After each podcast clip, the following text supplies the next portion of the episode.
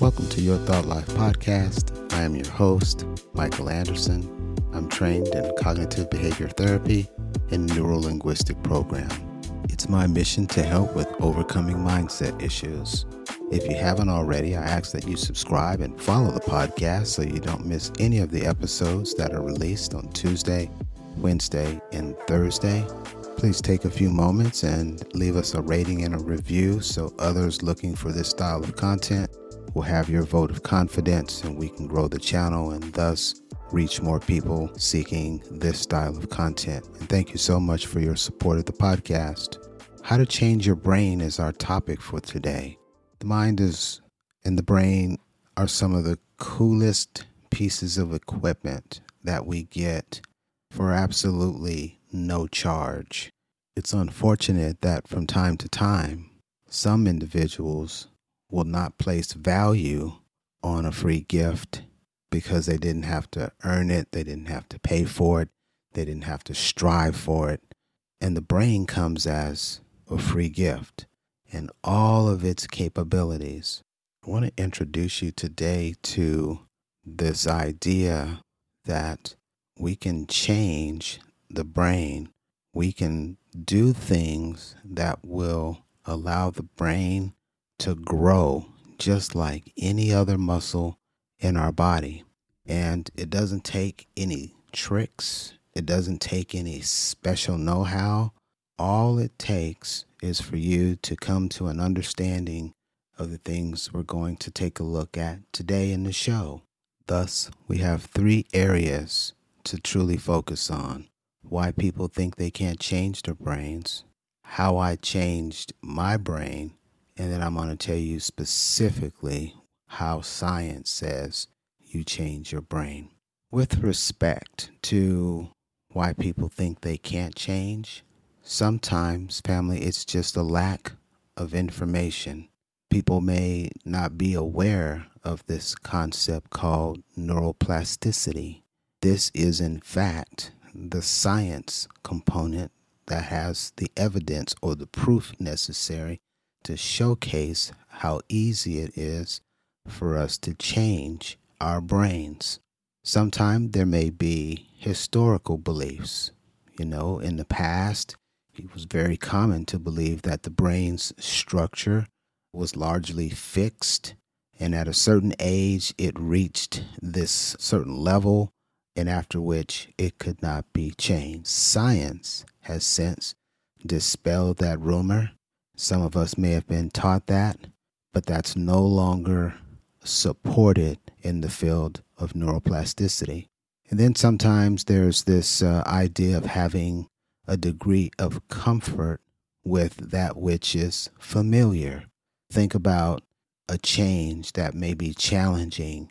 And sometimes we often find comfort in our familiar thoughts, our familiar patterns, our familiar habits. This is one of the reasons why people remain in cyclical patterns for so long. This is why people who are trying to break free, entering into a realm of the unknown, get so very uncomfortable with being uncomfortable because we're breaking the mold. For me, one of the concepts was a negative self perception. This is when you have a low self esteem. This is when you have maybe even negative perceptions about who you are, traits and characteristics that you don't care for, that you have accentuated as not really serving you. If you've ever been familiarized with the term self fulfilling prophecy, this is when you enter into a specific state of mind, a state of being, how you feel about yourself. You think about that very often and then you verbalize it, guess what? Even if it wasn't true, now by the profession and because of all of the energy that you use thinking about it, guess what happens? It comes to pass. Where your focus goes, your energy flows. Some people have misconceptions or misinformation about the brain's ability to change or their mind being able to change or their opinions being able to change or their biases being able to change. All of these misconceptions keep us in a place where we don't desire to be. Sometimes we refer to this as a fixed mindset where there's no ability for us to do anything about so called cards that we've been dealt. Others will gravitate to this one called fear of failure. I'm so afraid of what the outcome may be, or I'm so nervous about whether or not I'm going to perform at this level that I've set for myself that may not even be realistic. I'm so fearful of coming out of my comfort zone that now I'm just paralyzed and I'm forced to stay exactly and precisely where I am. Finally, sometimes we struggle with societal and cultural factors where we have these cultural norms and these societal expectations. These things tend to influence us into believing a specific way. We know that what you believe in is how you're going to filter the world. You know, in some cultures, there may be a strong bias on a fixed role or trait or characteristic. If one doesn't have it, then all of a sudden they're not welcomed or they don't have what it takes to be a part of this thought group, think tank. And all of those things, when you boil them down, they really don't matter. What really matters is how we feel about ourselves, how we treat ourselves, and the time we spend coming to understand who we actually are. These are some of the things that people think through that prevent them from feeling like their brains can be changed. Now, let me tell you what I did to change my mind, to change my brain. First, I started with education. I developed as a result of an individual that I worked with that I hold in extremely high regard, a man of science. He was always the smartest person in the room, but he never acted like it. He never spoke like it. He never treated us differently, even though his knowledge of all things, pretty much, was superior to ours. It was he who led me to the field of science to really begin to think about what I might be able to enjoy if I could just apply myself. And he showed us how to apply ourselves in education, to think about things differently, to open our minds to new outcomes and to different possibilities. This was one way that I changed my mind. Another way I changed is I decided, I made a conscious decision, family, that I was going to have a growth mindset. I started reading a book called Think and Grow Rich. In this book, it really dug deep into the idea of fixed mindset versus growth mindset. Fixed mindset says, I have what I have and it can't be changed. The growth mindset is in line with our title and our title is How to Change Your Brain. And the book talked about how to change your mind. So we can kind of use those interchangeably here. Because as you grow your mind, you open yourself up to new concepts, precepts, and principles. As a result of that, you get what you need to change your mindset or your mind. So that's another thing that I did. Something else that I'm incredibly proud of is I looked at all of my goals and I started to reevaluate why it was I wasn't hitting them. And I started to put together strategies, well known strategies that would help me organize them, put them nicely into buckets that made sense, and then to plan them out over horizon, to break them down and make milestones, then to put governance over it where I would have accountability if I didn't hit what it was I wanted to do. This was a tremendous game changer.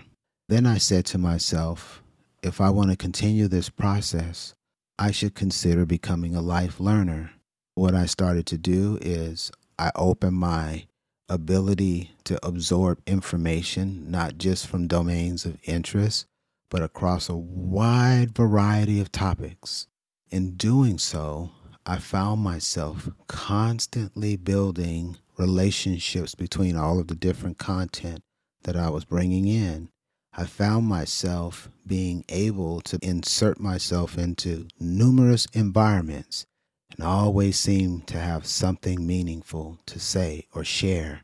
Then I said, I'm going to adopt positivity.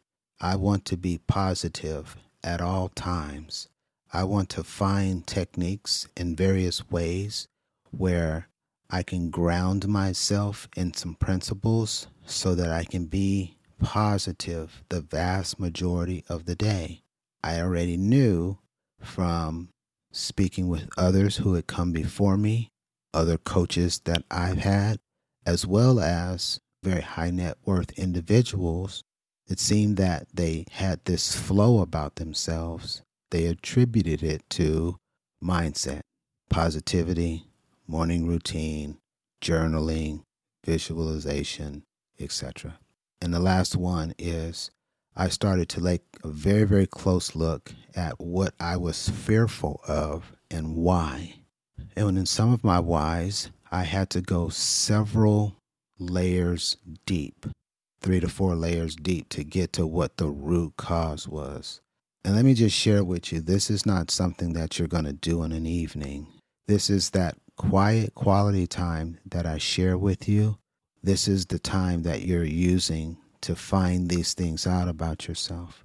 I began to just really unpack all of these areas, and I'm journaling and I'm writing and I'm journaling and I'm writing and I'm reassociating them and I'm putting them into meaningful groups. Now I'm putting plans together to go tackle them.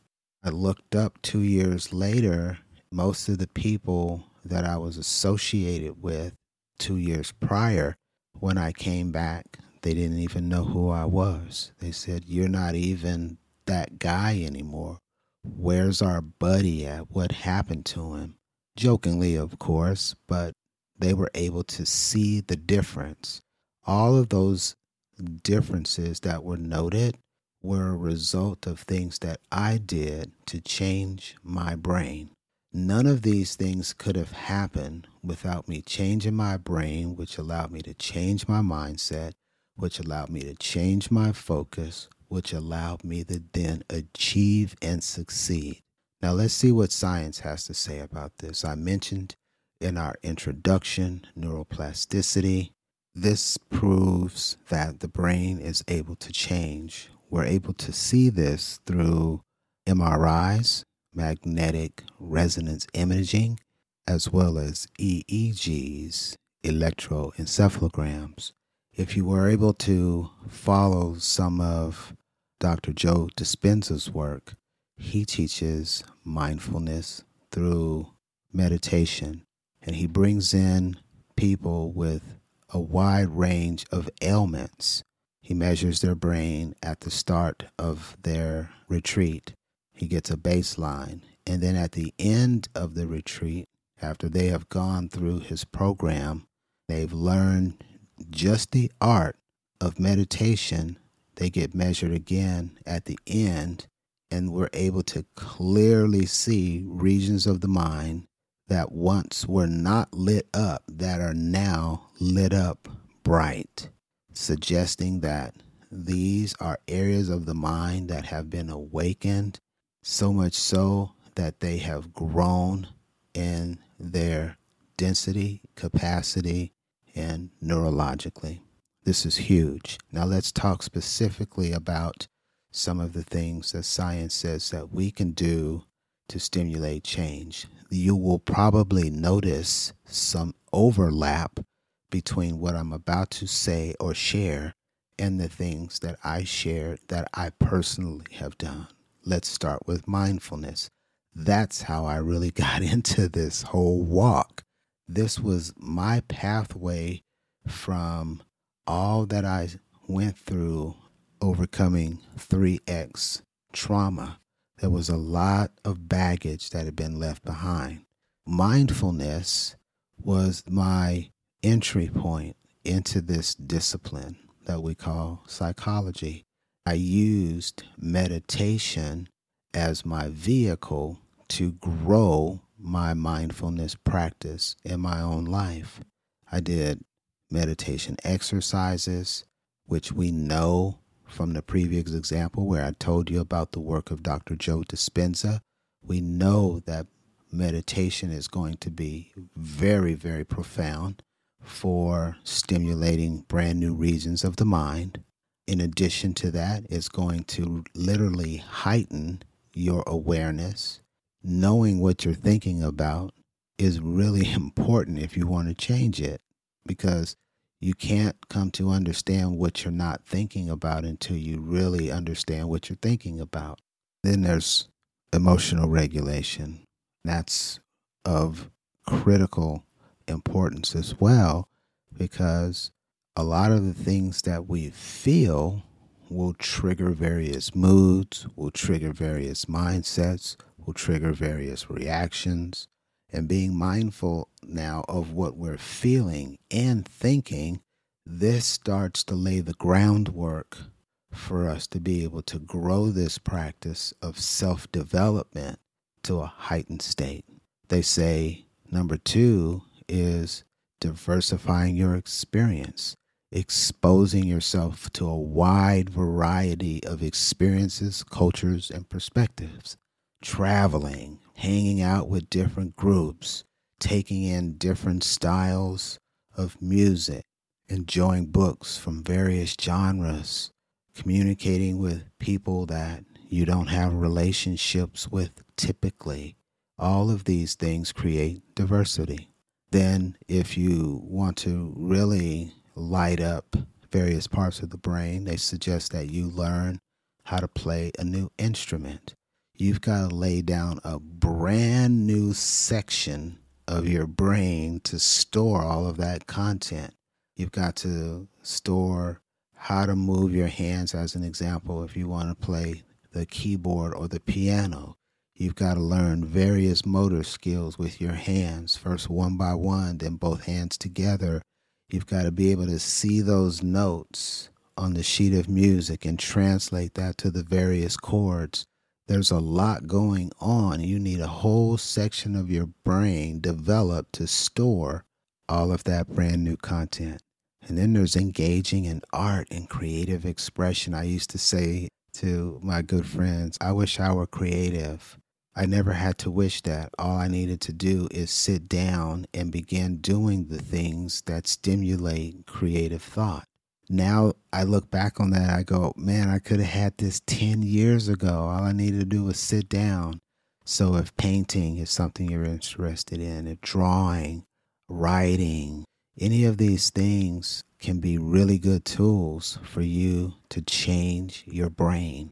And if that's not your cup of tea, just consider doing some cognitive challenges. There's so many fantastic apps we can download for Apple and for Android that will challenge our brain. The brain is just like the rest of our other muscles. It's use or lose. In a case like that, it's good for us to have something that we can do on a daily basis to put our brain through a little bit of stress the same way we would with a long walk or some weight training to keep it sharp, to keep it agile, to keep it growing. You want to prevent having a weak memory? Just keep learning stuff. You want to prevent some of the degenerative mind and brain diseases? Keep doing this type of stuff. You're far less likely, I forget the percentage, but it's a relatively high number. Then let's talk about physical activities such as exercising.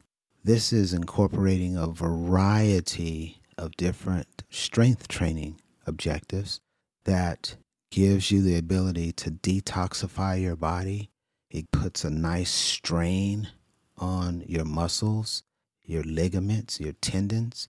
You need all of these to live a long life. You need them to be strong to the extent that you have a very good exercise regimen. There's certain chemicals that are released as a component of a workout that cleanse various areas, or at least set up the cleansing process for when you go to rest at night to really wipe clear all of the excess things that you don't need going into the next day. We should stay curious. People watch, you know, I get a real kick out of that. I like to also just take a look at something. I like to just take it apart in my head. Or if I don't understand it well enough to do that, then I'll see how it works. What are all the pieces and parts that make it up? You can do this too. Look at the areas that you're interested in. Just begin to take some time to deconstruct those and to see how does that actually work the way it works? Why does that behave the way it behaves? You'll be amazed at how interested or interesting that topic will become when you really understand how it works. And then Think about embracing new challenges. Seek out things and situations that take you out of your comfort zone, that make you think big, big and bold dreams. As you break them down and you see the various components that you need to go and do to achieve it, don't be afraid. Don't be fearful. You don't even have to really understand how you're going to get to it. All you have to do really right now is be determined to stay the course, learn as you need to learn to overcome whatever the next challenge is. If that automatic negative thought pops in your head and says, hey, you really shouldn't try this, something bad may happen, ignore that and do it anyway. I like to say, feel the fear and do it anyway. Finally, positive affirmations and self talk, you have to treat yourself well. We have to talk to ourselves the way we talk to our best friends. We shouldn't be harsh or critical. We shouldn't say things like we're stupid. We shouldn't say things like we're so dumb. Even if you feel it, don't say it out loud because your brain and your mind are listening to everything you say and you are what you say. Whether you want that to be the case, it's a universal principle, no one can escape it. Reframe those negative thoughts. Say the opposite. If you don't feel smart in a particular day, don't say I'm dumb. Say that I wonder how I could have done that differently to achieve the outcome that I wanted. See how much more constructive that was? See how that stimulated curiosity? That's how we want to treat ourselves. We want to treat ourselves with dignity and respect at all times. And we want to be appreciative and thankful for who we are and the gifts that we have. This was it, family. This is how you change your brain. And if you can just start to chip away at some of these areas, sort of one by one, what you're going to find is you're going to be able to easily see that you too can promote brain change through personal development. The brain is highly adaptive. It wants to grow. It wants to adapt. It wants to be flexible. It wants to serve you the best it can. So, by continuously exposing yourself to new experiences and challenges, you're then encouraging positive change. This is the essence of neuroplasticity. Thanks for tuning in, and that's going to conclude this episode. I appreciate your time and attention. I want to remind you that you are enough. You can do it, and you are uniquely equipped to realize your goals. Until next time, take care and be safe.